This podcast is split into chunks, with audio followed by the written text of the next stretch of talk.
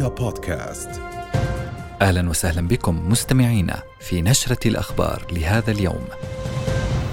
قال عضو المكتب السياسي لحركة حماس محمد نزال لرؤيا اليوم إن عملية اغتيال صالح العروري تأتي ضمن سياق الورطة التي يعيشها الاحتلال قائلا إن جيش الاحتلال يواجه مأزقا في قطاع غزة بعد مرور ثلاثة أشهر على العدوان الغاشم ولم يستطع أن يحقق أيا من الأهداف التي أعلن عنها.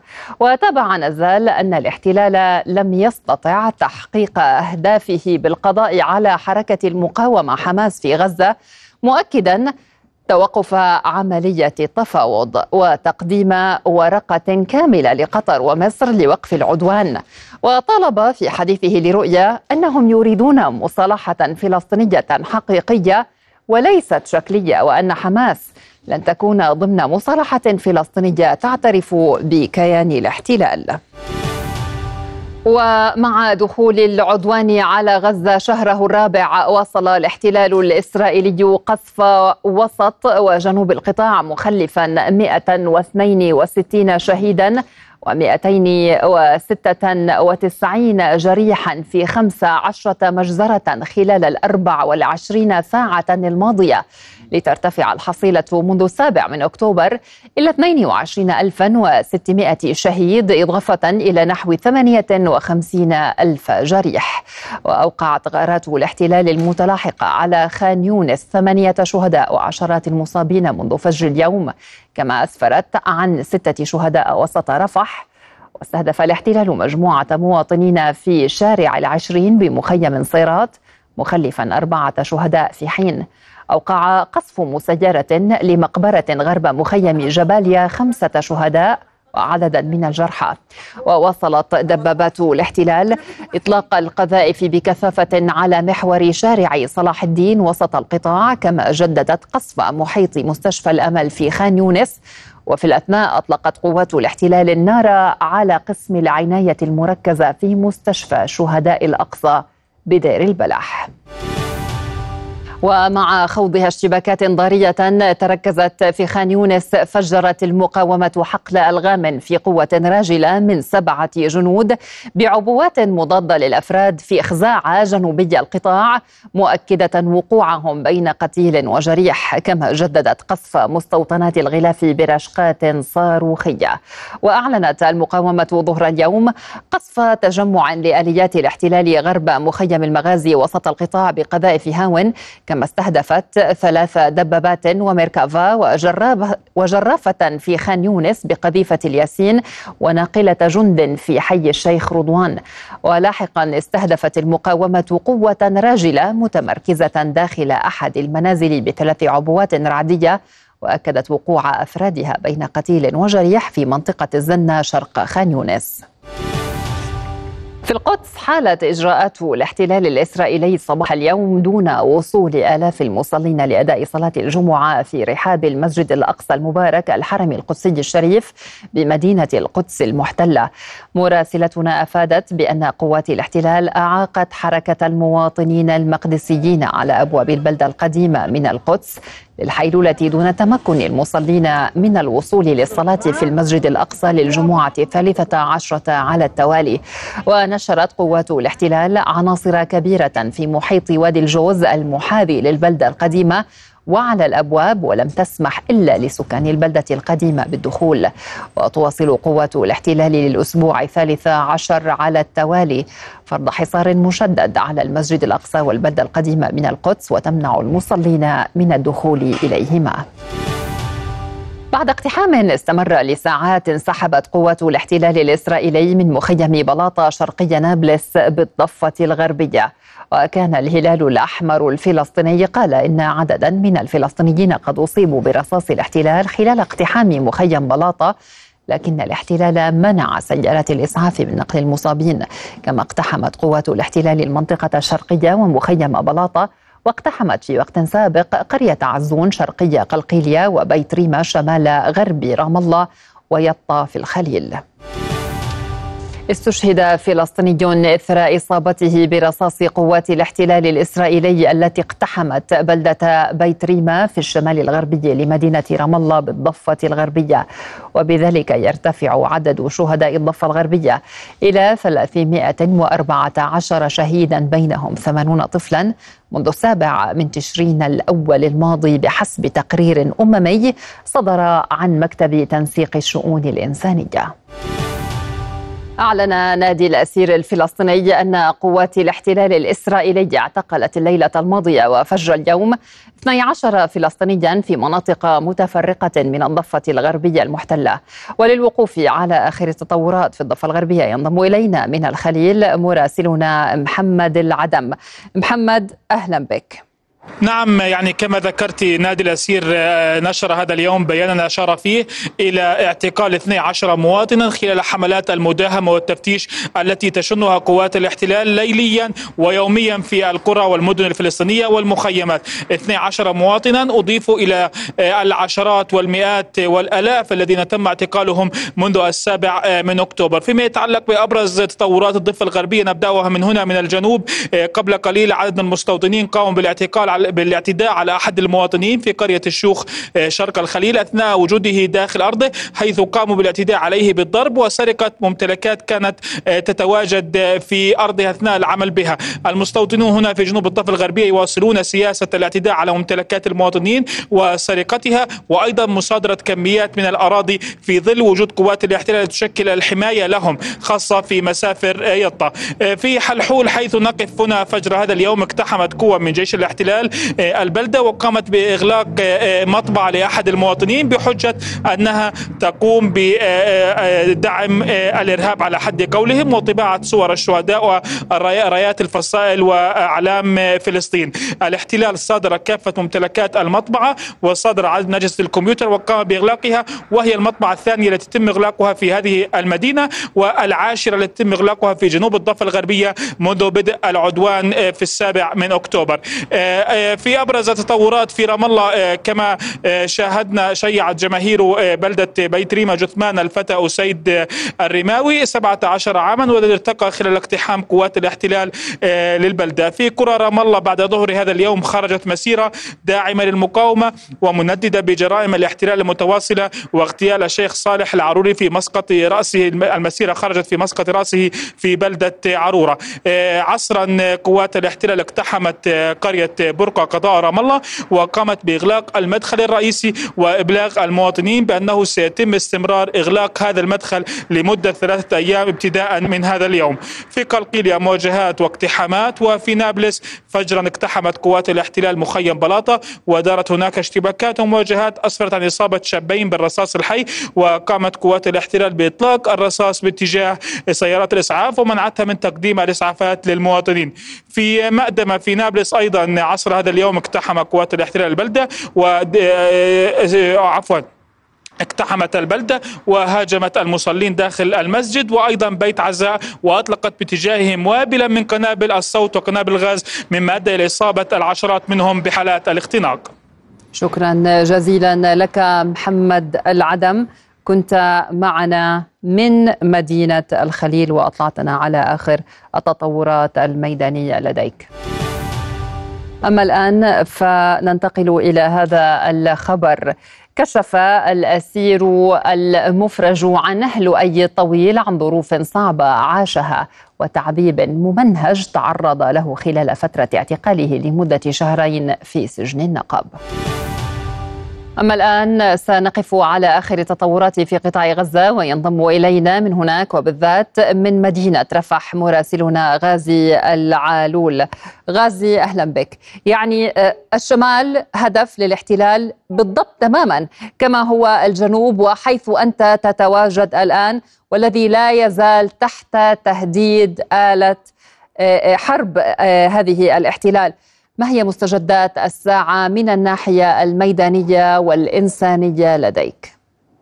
نعم مساء الخير ليلى وتحية لك بطبيعة الحال الأوضاع الإنسانية والميدانية على حد سواء في كل قطاع غزة هي كارثية للغاية بالتزامن مع استمرار العمليات العسكرية البرية التي تطال مناطق آه، آه، في آه، المحافظات الوسطى بالإضافة إلى مدينة خان يونس مع استمرارها ودخول هذه الحرب شهرها الرابع. بطبيعة الحال نتحدث عن كوارث متعلقة بارتكاب الاحتلال واستمراره مجازر في حق عائلات فلسطينية. خلال ال 24 ساعة الماضية رصدنا 15 مجزرة ارتكبت بحق هذه العائلات وهو ما رفع عدد الشهداء خلال هذه الساعات إلى 162 شهيدا في آه، هذه المجازر المرتكبة.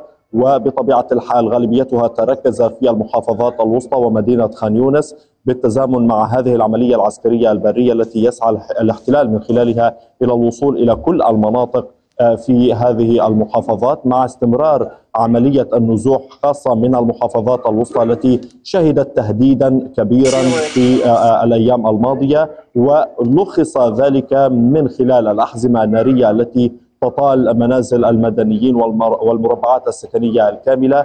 نتحدث اليوم عن قرابة مليون ونصف المليون مواطن وصلوا إلى مدينة رفح يجلسون فيها يضعون خياما وهذه الخيام امتدت حتى آه، الحدود المصرية إلى أقصى نقطة في آه، قطاع غزة مع الحدود المصرية. بطبيعة الحال كل هذا بالنظر إلى ما نشهده أو تشهده هذه المناطق من استهدافات متكررة تطال منازل آه، المدنيين. الأمر لا يختلف تماما في شمال القطاع على الرغم من أن الاحتلال ادعى بأنه أنجز مهمته هناك وأنه انسحب وفقا للتكتيك وليس لتغيير السلوك العملياتي على الأرض أي أنه وفق هذه السياسة وفق هذه المصطلحات أنه استطاع تقويض وتدمير قدرات المقاومة الفلسطينية ولكن على الرغم من كل ذلك لا زال يواصل قصفه الجوي خاصة في مناطق متفرقة من مدينة غزة والشمال. اليوم انسحبت القوات الإسرائيلية نحو آه، الحدود الشرقية مع قطاع غزة من آه، المدينة الرئيسية مدينة غزة. الانسحاب كان من محور شرق الزيتون وهذا يفسر بطبيعة الحال سحب ألوية كاملة للخارج من هذا القتال وهناك بالفعل دفع بعدد آخر للعملية العسكرية في مدينة خان يونس التي بالفعل لا زالت المقاومة الفلسطينية هناك تسطر بطولات متعلقة بتدمير آليات الاحتلال وقتل جنوده الذين يتوغلون والذين بالفعل وصل عددهم إلى 30 ألف جندي إسرائيلي يشارك في هذه العملية العسكرية البرية على الأرض فقط في مدينة خان يونس ونتحدث هنا عن سبعة ألوية مشاركة بعد سبح آه، عفوا آه، سحب لواء المظليين من شمال القطاع والدفع به في مدينة خان يونس للجغرافيا التي تتمتع بها هذه المدينة وأيضا للديموغرافيا التي آه، تشهدها هذه المنطقة مع الازدحام السكاني واستمرار عمليات النزوح والوصول وتكدس المواطنين في هذه المنطقة. بالتالي عمليا هذه المرحلة تحتاج إلى الكثير من الوقت بالنسبة لرواية وادعاءات الاحتلال. في المقابل هناك كل هذه المعطيات تلقي بظلالها على الحالة الإنسانية الصعبة التي بتنا نشهدها آه، خاصة مع استمرار هذه الحرب في آه، بداية شهرها الرابع.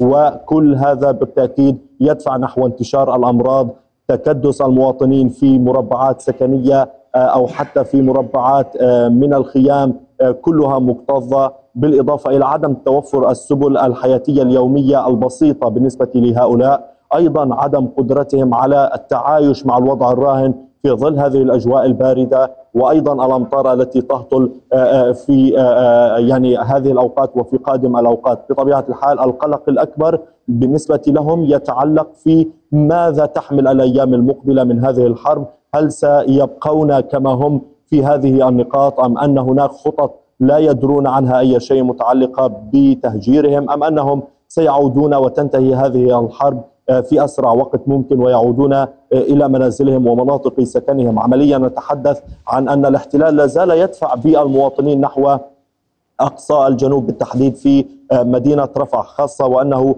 أغلق الآن طريق صلاح الدين وهو الطريق الرئيسي الواصل ما بين شمال القطاع إلى جنوبه وسمح للسيارات وسمح للمواطنين من شمال القطاع فقط ومدينة غزة بالقدوم على طريق الرشيد وهو شارع البحر نحو أقصى الجنوب آه، في رفح، هذه الأفكار آه، بالتأكيد يعني آه، تطرح تساؤلات في أذهان الفلسطينيين، لماذا يريد الاحتلال أن يدفع بالمواطنين نحو أقصى يعني أو نحو الزاوية مع الحدود المصرية، لماذا يريد أن يجمع 2 مليون فلسطيني في هذه المحافظة بالتحديد في مدينة رفح؟ وفي منطقة ما تعرف بالمواصي هذا بالتأكيد يدفعهم للتساؤل وهم بالفعل لا يجدون أي إجابات حول هذه السياسة من قبل الاحتلال الإسرائيلي ولكنهم في ذات الوقت يطالبون بأن تنتهي هذه الحرب في أسرع وقت ممكن وأن يستطيعوا من العودة آه، من آه، المناطق الجنوبية إلى شمال القطاع ومدينة غزة ليلى.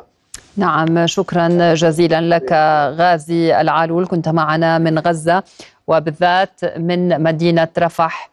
شكرا لك على هذه آه، يعني القراءة وإجمالا على وضعنا في آخر المستجدات الميدانية. إلى لبنان أعلن جيش الاحتلال الإسرائيلي أن طائراته نفذت غارات بمنطقتي عيت الشعب ومجد الزون جنوبي لبنان واستهدف مواقع لحزب الله.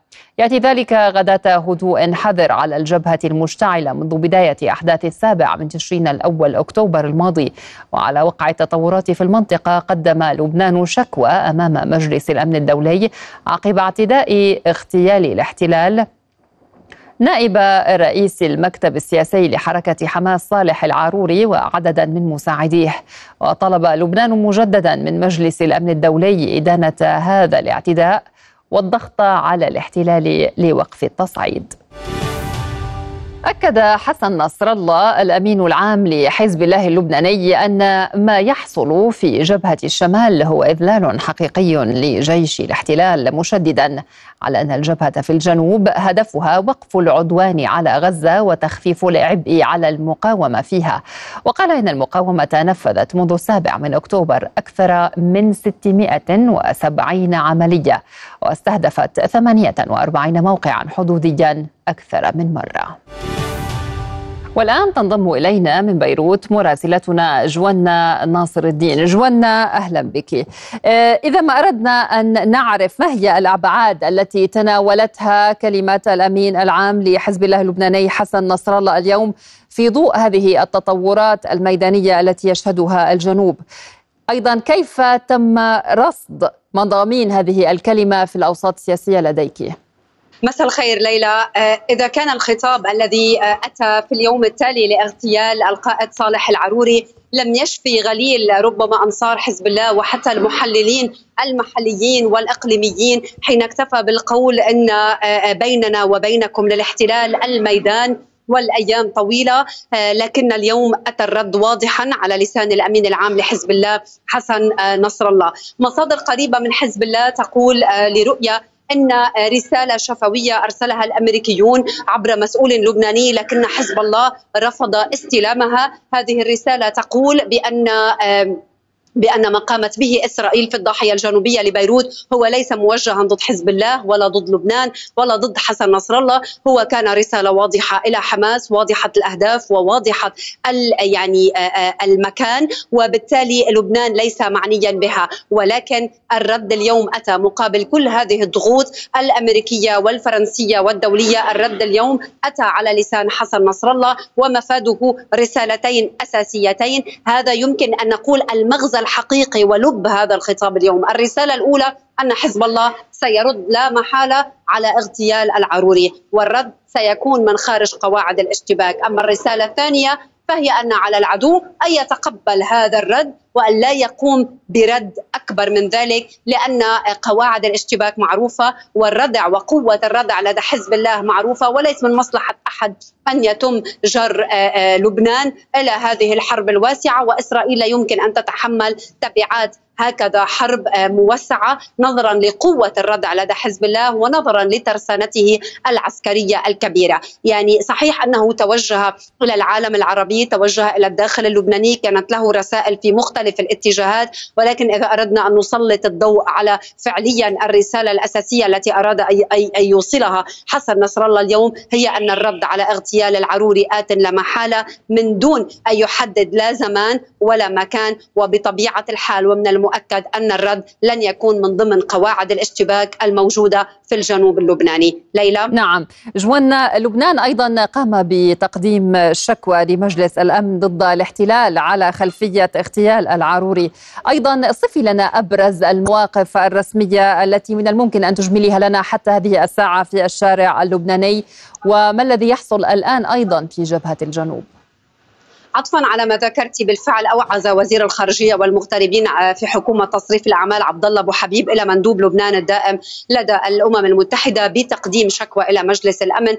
يعني دعينا نقول على أرض الواقع هي ليست الشكوى الأولى التي يقدمها لبنان. صحيح أنها اليوم تأتي بعد هذا الاعتداء الصارخ على السيادة اللبنانية خصوصا وأنه القصف الأول لبيروت بهذه الطريقة منذ العام 2006 ولكن كل الشكاوى التي قدمها لبنان منذ العام 2006 لأن إسرائيل يعني ليست المرة الأولى لتخرق السيادة اللبنانية وإن كان هذا الخرق هو الأكبر والأعنف والأكثر خطورة ولكن كلها لم تلقى صدى يعني كل الشكاوى لم تلقى صدى ولكن لبنان دبلوماسيا ورسميا لا يمكنه سوى القيام بهذه الخطوة، أما فيما عدا ذلك فاني فما زالت ردود الفعل آه، على آه، ما حصل في الضاحية الجنوبية تتوالى، آه، هناك يعني مواقف تتحدث عن غموض في المرحلة المقبلة، ماذا ينتظر لبنان خصوصا بعد كلام نصر الله اليوم وعملية الرد؟ يعني هناك ترقب إذا أمكن القول إن كان من الشارع اللبناني أو إن كان من السياسيين اللبنانيين. ولكن بطبيعة الحال وأنت تعلمين أن هناك انقسام واضح يعني حتى أن ما جرى في الضاحية الجنوبية لبيروت. هناك بعض المواقف التي وضعته وإن كانت أدانت هذا الاعتداء على الأرض اللبنانية ولكنها أيضا عادت لتؤكد أن على حزب الله يعني أن يتجنب إدخال لبنان في هذه الحرب. وبالتالي الانقسام سيد الموقف إن كان في الشارع وإن كان في السياسة. وسريعا سأعرج على جبهة الجنوب اللبناني. حتى انتهاء كلمة الأمين العام لحزب الله حسن نصر الله لم يكن الحزب قد شن أي عملية عسكرية اليوم على أي موقع إسرائيلي ولكن بعد هذه الكلمة شن عمليتين عسكريتين الأولى على موقع الظهيرة والثانية والثانية على موقع بركة ريشة فيما تعرضت أطلقت سفرات الإنذار في كريات شمونة والجليل الأعلى وتم التحدث عن صلية من الصواريخ أطلقت باتجاه الجليل الأعلى وتفعيل القبة الحديدية. ولكن في المقابل المدفعية الإسرائيلية كانت بدأت منذ الصباح باستهداف البلدات اللبنانية خصوصا في القطاع الغربي استهدفت بشكل أساسي عيترون يارون منطقة حدب أيضا في عيت الشعب وطالت شظايا الصواريخ موقع للجيش اللبناني في عيت الشعب كما تم إلقاء قذائف حارقة وقذائف فوسفورية خصوصا على عيت الشعب آه، آه، آه، اليوم وحتى هذه الساعة يعني بعد العمليات التي شنها حزب الله تم يعني تفعيل القبة الحديدية نعم. وإطلاق صواريخ جو آه، آه، أرض آه، يعني هذه هي الأجواء باختصار ميدانيا. ليلى؟ شكرا جزيلا لك جوانا ناصر الدين كنت معنا من بيروت.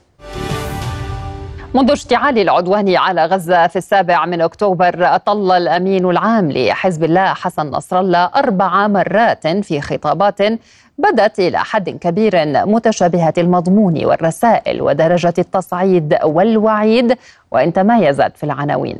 خطابات سبقتها تحليلات وتوقعات عالية السقف نظرا لجسامة الأحداث ولكنها بقيت ضمن إطار تكتيكي وميداني. خلاصته جبهة مضبوطة ولن نكون المبادرين بالحرب.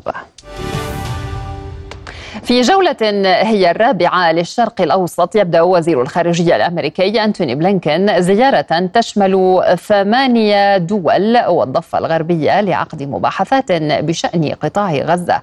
وفي أجندة الجولة كشف المتحدث الإقليمي للخارجية الأمريكية سامويل ويربرغ أن من أبرز الأولويات التي يركز عليها بلينكن في زيارته هي إدخال المساعدات الإنسانية للشعب الفلسطيني والتنسيق مع جميع الحلفاء في المنطقة لإطلاق سراح المحتجزين والتركيز على عدم توسيع دائرة الحرب والصراع ويصل بلينكين اسطنبول في مستهل جولته الشرق أوسطية حيث سيناقش قضايا حاسمة مع نظرائه على مدى أسبوع في تركيا واليونان والأردن وقطر والإمارات والسعودية وتل أبيب ومصر والضفة الغربية.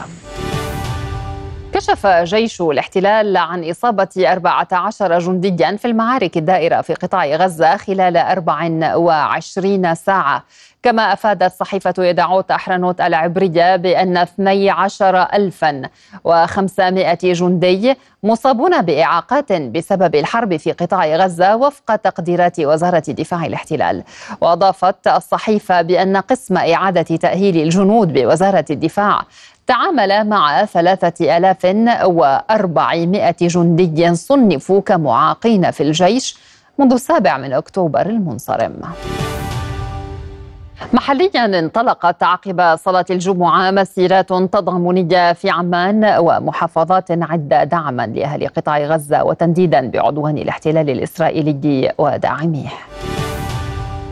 ينضم إلينا الآن من نابلس الخبير بشؤون الاحتلال عزام أبو العدس. أهلا بك. بداية سيد عزام يعني ورد قبل قليل تقرير أورد خلافات حادة وأصبحت هذه الخلافات ظاهرة للعلن بين حكومة الاحتلال ومجلس الحرب. كيف لك أن تقرأ هذه الخلافات؟ وما مدى تأثير هذه الخلافات على مجريات الحرب؟ في قادم الأيام. بسم الله الرحمن الرحيم، تحية لكم ولجمهور مستمعيكم ومشاهديكم. يعني حقيقة آه، إذا أردنا أن نتحدث عن دولة الاحتلال الآن أفضل وصف يمكن أن توصف به دولة الاحتلال ما قاله الصحافي يهود أعاري في الأيام الأولى من هذه الحرب عندما قال بأن اسرائيل, إسرائيل هي مملكة من الفوضى وهذا ما يحدث الآن الخلاف في الكابينت يعني آه، تحول من خلاف سياسي خلاف بين أطياف سياسية إلى حرب بكل ما تحمل الكلمة من معنى.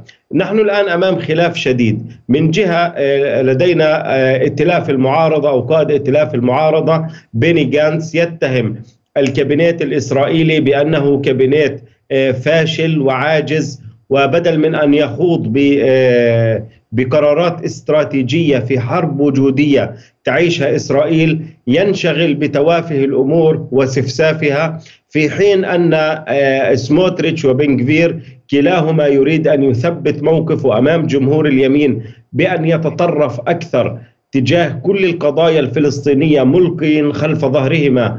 كل اعتبارات الأمن القومي أما نتنياهو فهو مشغول بنجاته الشخصية ومحاولة أن يهرب من لجان التحقيق ومن السقوط والفشل في الانتخابات. وفوق كل ذلك الفشل الميداني على الأرض هو سيد الموقف.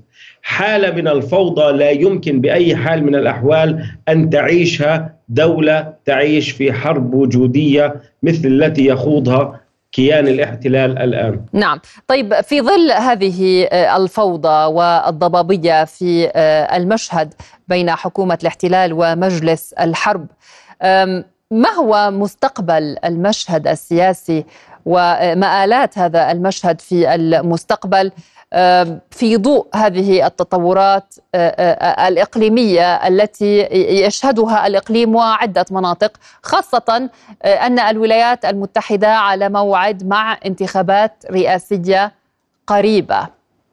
يعني ربما المشهد السياسي في إسرائيل على شفا الكثير جدا من التشظي والتفكك والانهيار، نتنياهو لن يكون في الحكم اليمين الديني المتطرف لن يستسلم بسهولة لفكرة أن اليسار انتزع الحكم آه، بسبب فشل السابع من أكتوبر. وبالتالي نحن هنا نتحدث عن صراع سيكون استدعاء شارع ضد شارع شارع اليمين بكل ما يحمله من تطرف وكراهية وحقد حتى على خصومه السياسيين في إسرائيل. والشارع اليسار الذي يحمل هذه الحكومة الفشل والفشل الكبير جدا وكارثة السابع من أكتوبر كما يسميها الإعلام العبري. وبالتالي نحن أمام مشهد مليء بالتشظي.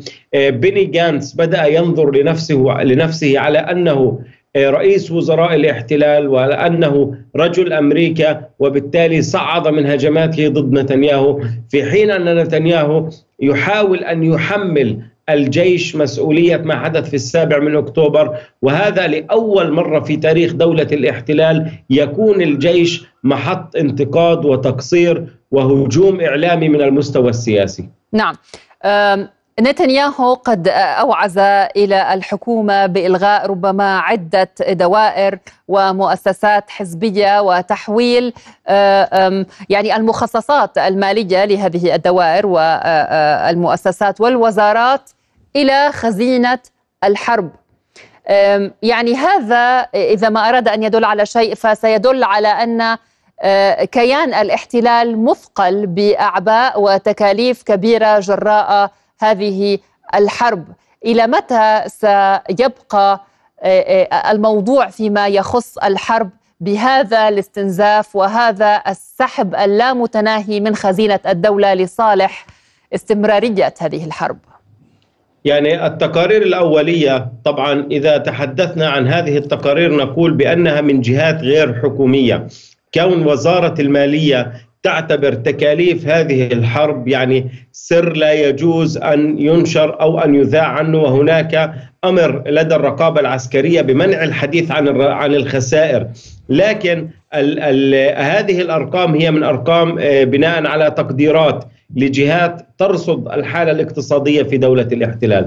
نتحدث حتى الآن عن خسائر مباشرة 60 مليار دولار. فضلا عن الخسائر غير المباشرة. وإذا أردنا أن نفصل يعني أكثر نقول بأن قطاع السياحة 6 مليارات دولارات قطاع الزراعة 5 مليارات قطاع الموانئ بلغ ما يقارب 8 مليارات دولارات ميناء إيلات معطل تماما بسبب آه، الحصار البحري الذي فرضه اليمن على ميناء إيلات.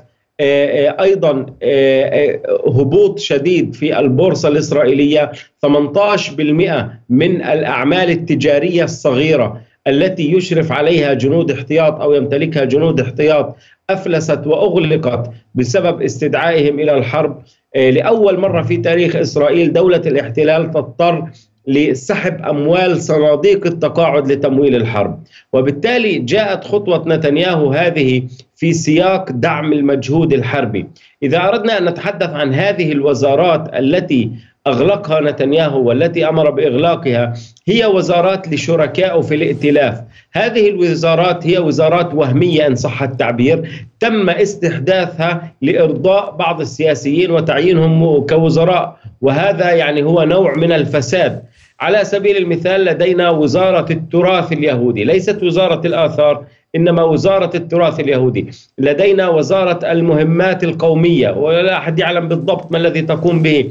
لدينا وزارة الحفاظ على التراث اليهودي. لدينا وزارة الحفاظ على التراث الديني اليهودي أو حفاظ على آه، التراث الحفاظ على تراث المتدينين اليهود. يعني هي أشياء آه، ليس لها مدلول فعلي على أرض الواقع ليس لها آه، ما تؤديه سوى أنها مرتع لمجموعة من الفاسدين وصلوا إلى الحكم بسبب أن لديهم جمهور عريض من المتطرفين وبالتالي نتنياهو يحرص على إرضائهم. طبعا هذا قوبل بامتعاض شديد من قبل هؤلاء ورأوا بأن نتنياهو قد مس الاتفاقيات الائتلافية وبالتالي أصبحوا أقل تقبلا لنتنياهو وأكثر يعني ميلا ربما للتخلص منه. نعم.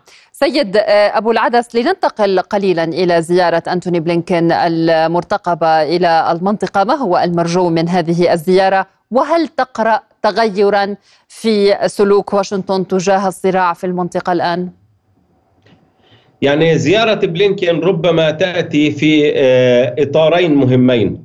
الإطار الأول هو محاولة يعني معرفة إلى أين تتجه هذه الحرب ومحاولة إقناع إسرائيل بوضع رؤية لما بعد الحرب. وحتى الآن لا يوجد أي جملة مفيدة يمكن لإسرائيل أن تقدمها للإدارة الأمريكية سواء بالإنجازات أو سواء بالوضع بعد الحرب كيف سيكون شكل قطاع غزة بعد انتهاء هذه الحرب بمعنى وضع أهداف استراتيجية للحرب. الآن الإدارة الأمريكية ممتعضة جدا من سير هذه الحرب وترى بأن يعني جيش الاحتلال قد فشل فشل ذريع. عندما نتحدث عن قطاع غزة نتحدث عن 365 كيلومتر محاصرة من إسرائيل من ثلاث جهات ومن الجو ومن البر ومن مصر بالجهة الرابعة يفترض بالاستخبارات الإسرائيلية أن تكون تعلم كل كبيرة وصغيرة في قطاع غزة لكن حتى الآن إسرائيل عاجزه عن تصدير صورة انتصار. وبالتالي ما جاء يبحث عنه بلينكن الآن ثلاثة أشياء. في على الصعيد الميداني أو الصعيد العسكري. الأمر الأول هو وضع تصور واضح إلى أين تذهب هذه الحرب وما الذي تريدونه منها بنهاية المطاف كيف سيكون شكل قطاع غزة؟ ووضع رؤية أمريكية تطابق ذلك. هذا أولا. ثانيا آه، البحث عن انتصارات أن يأخذ كشف حساب من إسرائيل. ما الذي حققتموه حتى الآن؟ إلى أين تتجه هذه الحرب؟ ثالثا أنا في تقديري أن يحاول أن يكبح جماح التصريحات المتطرفة والآراء المتطرفة التي تضر بإسرائيل وتضر بالولايات المتحدة مثل قصف قطاع غزة بالقنابل النووية، مثل تهجير أهالي غزة، مثل إيجاد حلول أكثر الما أو أو يعني أعمال أكثر ألما من الموت كما صرح وزير التراث اليهودي اليوم آه، ضد سكان قطاع غزة. وبالتالي كل هذه السياقات يريد بلينكن الحديث فيها بالإضافة إلى محاولة منع إسرائيل مرة أخرى من التصعيد في جنوب لبنان وضد حزب الله لأن الإدارة الأمريكية الآن غير قادرة على خوض حرب إقليمية في الشرق الأوسط. وانزلاق الإدارة الأمريكية إلى حرب إقليمية في الشرق الأوسط يعني بدون أي مبالغة نهاية الولايات المتحدة كقوة عظمى مهيمنة على العالم. نعم. سيد أبو العدس دعنا نتحدث قليلا عن موضوع مرحلة ما بعد الحرب. كيف ترى هذه المرحلة وكيف ترصد التصريحات المتعلقة بالحديث حول هذا الموضوع؟ يعني آه، الحرب دائما تبنى على نتائجها. الولايات المتحدة الأمريكية مغرمة في مرحلة البعديات. يعني عندما غزت أفغانستان تحدثت عن مرحلة ما بعد طالبان في الأيام الأولى من الحرب، وإذا بنا بعد 20 عام تعيش طالبان في مرحلة ما بعد الولايات المتحدة الأمريكية. وعندما غزت العراق في العام 2003 من الأيام الأولى تحدثت عن مرحلة ما بعد صدام حسين، وإذا بالمقاومة العراقية تشعل الأرض نارا ولهبا وتمطر على القوات الأمريكية حديدا وشواظا من نار. وبالتالي فشلت الإدارة الأمريكية في كل مرحلة أو الحديث عن الما بعديات وهذه الحرب حتى الآن لم تحسم ولا يبدو بأنها ستحسم في الوقت القريب ولا يبدو بأنها ستحسم لصالح إسرائيل. هذا اولا، ثانيا الطرح الذي تطرحه إسرائيل الآن هو طرح غير واقعي وغير منطقي ولا يمت حتى لتركيبة المنطقة في قطاع غزة بصلة، يعني إسرائيل الآن طرحت أن يتم تسليم آه، قطاع غزة لعشائر تحكمه كل عشيرة مسؤولة عن منطقة تتواصل مباشرة مع أجهزة الأمن الإسرائيلية. أولا قطاع غزة هو منطقة لاجئين ومنطقة حضرية بمعنى البعد العشائري والبعد البدوي غير موجود إلا في أماكن محدودة جدا في قطاع غزة. فبالتالي العقلية سيطرة العشيرة هي غير موجودة في بيئة في بيئة قطاع غزة. هذا الطرح الأول. الطرح الثاني أن تقوم السلطة الفلسطينية باستلام آه، آه، إدارة آه، قطاع غزة وتسير أموره، لكن أهالي غزة نفسهم يرفضون ذلك والموضوع يعني فاشل من بدايته لأن السلطة الفلسطينية عاجزة عن السيطرة على الضفة الغربية فضلا عن قدرتها على السيطرة على غزة وهناك المتطرفين مثل سموتريتش وبنغفير يرفضون هذا الأمر جملة وتفصيلا. وبالتالي مسألة يعني وطرح أيضا مسألة استخدام قوات عربية مسألة استخدام قوات دولية لكن لا يوجد دولة تريد أن ترسل قوات وجنود إلى غزة ليحكموها وكالة عن الاحتلال. طبعا كل هذه الحلول تطرح شرطا مهما هو أن تحتفظ إسرائيل بالسيطرة الأمنية وأن تدخل إلى قطاع غزة متى شاءت وكيفما نعم. شاءت. وبالتالي كل هذه الحلول حتى الآن فاشلة وغير منطقية وغير واضحة. وأي حل يستثني المقاومة ووجودها ورسوخها في في وعي وعقل ووجدان وطبيعة قطاع غزة هو طرح فاشل. نعم واصلا مرفوض من قبل آه، حركة حماس. بالنهاية نشكرك جزيل الشكر الخبير بشؤون الاحتلال السيد عزام أبو العدس شكرا جزيلا لك كنت معنا من نابلس. في إطار حرب الأردن على آفة المخدرات وتجارها شنت القوات المسلحة الأردنية الجيش العربي غارات جوية في الأراضي السورية مستهدفة مستودعات ومخابئ لمهربين يقومون بتصدير السموم إلى الأردن. ومنذ أواخر العام الماضي كثف الجيش العربي من حملته على تجار المخدرات خصوصا في كانون الأول الماضي عندما اشتبك مع مجموعات مسلحة على الحدود الشمالية قبل أن يلقي القبض على عدد منهم ويضبط كميات من الصواريخ والألغام والأسلحة. بالإضافة إلى مخدرات كانت معدة للتهريب. وشنت طائرة سلاح الجو قصفا استهدف منزلا يشتبه بأنه يعود لأحد كبار تجار المخدرات في قرية الشعاب في محافظة السويداء. كما شنت قصفا آخر استهدف مستودعات قرب قرية الغارية في ذات المنطقة. وللوقوف على جهود الأردن لمكافحة هذه الآفة ينضم إلينا عبر الهاتف مدير إدارة المخدرات الأسبق اللواء طايل المجالي. أهلا بك سيد طايل. أهلا ستي هلا فيك. طيب يعني بداية دعنا نتحدث. هنالك محاولات تهريب وتسلل مستمرة إلى المملكة ويتبع ذلك اشتباكات مع مسلحين على الحدود الشمالية وكان ذلك قبل أيام. واليوم ينفذ الجيش العربي غارتين على مواقع داخل الأراضي السورية في إطار ملاحقة أولئك المهربين. كيف تقرأ نشاط شبكات التهريب بهذا التوقيت بالذات؟ ومن يقف خلف هذا النشاط برأي حضرتك؟ وهل هنالك أي جهات من الممكن أن تكون مرتبطة بها؟ ستي إحنا يعني أمام حرب حقيقية مع المخدرات. وإحنا يعني للأمانة حتى نحكي بمنتهى الصراحة إنه التهريب الآن يعني بيقوم فيه جهات رسمية من الجانب الشمالي الشرقي. جهات رسمية بدليل إنهم بلشوا استخدموا الطائرات المسيرة استخدموا أسلحة لا لا لا لا تعطى للأفراد وإنما للجيوش. يعني مثلا ريكت شركات الأسلحة الصناعية ما بتبيعه إلى أشخاص أفراد وإنما يباع لجيوش عادة. نعم آه إحنا بدك المضبوط العمليات السابقة اللي قام فيها القوات المسلحة آه اثرت بنك المعلومات في إدارة مكافحة المخدرات ثراء مميزا وهذا الثراء أدى إلى الكشف عن آه عن آه تواجد المخدرات في المنطقة السورية وأيضا كشف عن الأشخاص المستلمين للمخدرات على الأراضي الأردنية. وضبطوا منهم تقريبا أكثر من 30 شخص هون في الأرض الأردنية مديرية الأمن العام من خلال إدارة المخدرات.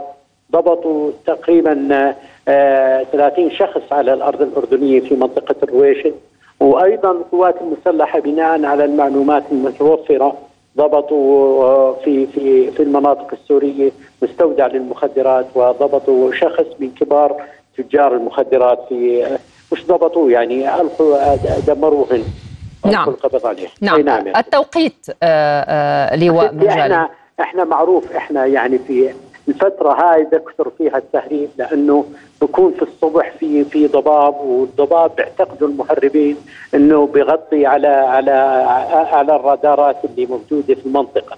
نعم. آه من لغاية شهر ثلاثة هاي الفترة اللي بكثر فيها التهريب وإحنا يعني القوات المسلحة متقيد متيقظة لهذا الموضوع وبعتقد في في سيطرة الحمد لله كاملة وأنا باكد لك أختي الكريمة لا تخشي على الاردن ما دام قواتنا المسلحة وأجهزتنا الأمنية والاستخبارية موجودة بالمنطقة. طب ماذا عن التوقيت فيما يخص ما يشهده الإقليم ربما الحرب في قطاع غزة، الاشتباكات على شمال فلسطين وجنوب لبنان وأيضا ما يحدث على جبهة اليمن، هل هنالك ربما من ربط لما يحدث مع هذه النشاطات الترويجية؟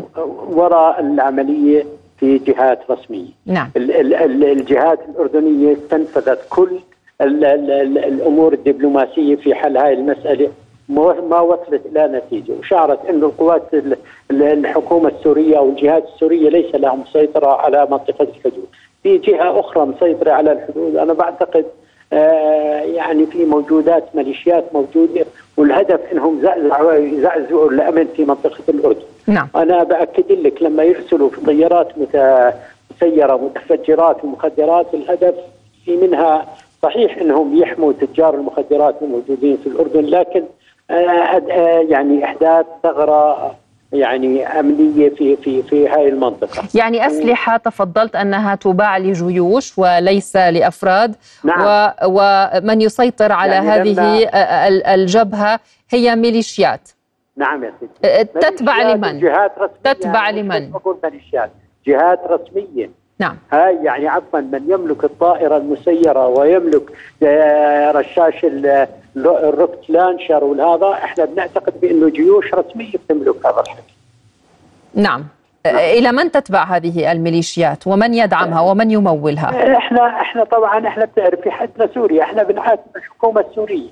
ممكن نعاتب كمان إيران بهذا الموضوع نعم. بجوز صار في مباحثات من قبل وزير خارجيتنا مع وزير الخارجية الإيراني بهذا الموضوع وكانوا وتحدثوا أكثر من مرة سواء في في اجتماعات هيئة الأمم المتحدة ولا اجتماعات الدول العربية كان هذا محور الحديث يعني. نعم طيب الأردن يعني مؤخرا صعد من وتيرة هذه الحرب ضد تجار المخدرات والمروجين لهذه المخدرات وبدأ حملات جديدة ومستمرة ضدهم في يعني مختلف مناطق المملكة ما الذي يعني يلزم الآن الجبهة الداخلية للخلاص من هذه الآفة؟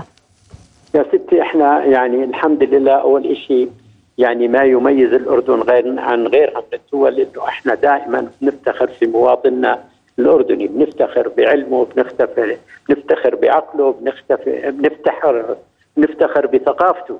المواطن الأردني مثقف متعلم الحمد لله. وأنا بأكد لك لا تخافي على الأردن في بلد قيادته هاشمية وأبناء أردنيين بأن يتلوث. بالمخدرات بالشكل اللي هم بيفكروا فيه إنه يتلوث بأن يجعلوا من الأردن منطقة آه، منطقة الكبتاجون إحنا يعني بجوز إذا بتلاحظي مش بس بنحافظ على أمننا بنحافظ على أمننا وأمن دول الخليج العربي كله بما فيهم المملكة العربية السعودية. إحنا 90 مليون حبة مخدرة تم ضبطها في غالبيتها هاي كلها لدول الخليج العربي. لا يوجد مدمنين على مادة الكبتاجون في الأراضي الأردنية. نعم. نعم يا سيدي. طيب. خلال العقد الماضي شهدت المملكة تقريبا قرابة 151 ألف جريمة مخدرات بمعدل تقريبا جريمة واحدة كل 28 دقيقة وهذا بحسب أرقام ودراسات رسمية. كيف لك أن تقرأ هذه الأرقام؟ وهل هذه الأرقام معقولة؟ يا ستي أنا يعني ما بحط راسي في الرمل وما بقول عندي مشكلة. عندنا يعني بدأت تظهر عندنا مشكلة تعاطي وإحنا يعني بكل أسف في عندنا يعني مروجين للماده المخدره. أنا بأكد لك الحمد لله يعني بمسميات المخدرات الدولية إحنا الحمد لله لا يوجد زراعات في الأرض الأردنية للمخدرات. صحيح في أشكال لكن لم تصل إلى المستوى التجاري بأن يطلق على الأردن بلد زراعي للمخدرات. لا يوجد صناعات للمخدرات على الأرض الأردنية، ما بننكر إنه بدأت تشعر بدأنا نشعر في مشكلة تعاطي، ما بنكر إنه إحنا في عنا في مروجين للمادة المخدرة، وهذا الحمد لله الجهود اللي بتقوم فيها الحكومة يعني سواء الجهات الرسمية أو منظمات المجتمع المدني جهود جبارة. وإن شاء الله هاي الجهود راح يعني تبين نتائجها ب بالإحصائيات على السنوات القادمة بإذن الله. شكرا جزيلا لك مدير إدارة مكافحة المخدرات الأسبق اللواء طايل المجالي على هذه القراءة. كنت معنا عبر الهاتف. رؤيا بودكاست.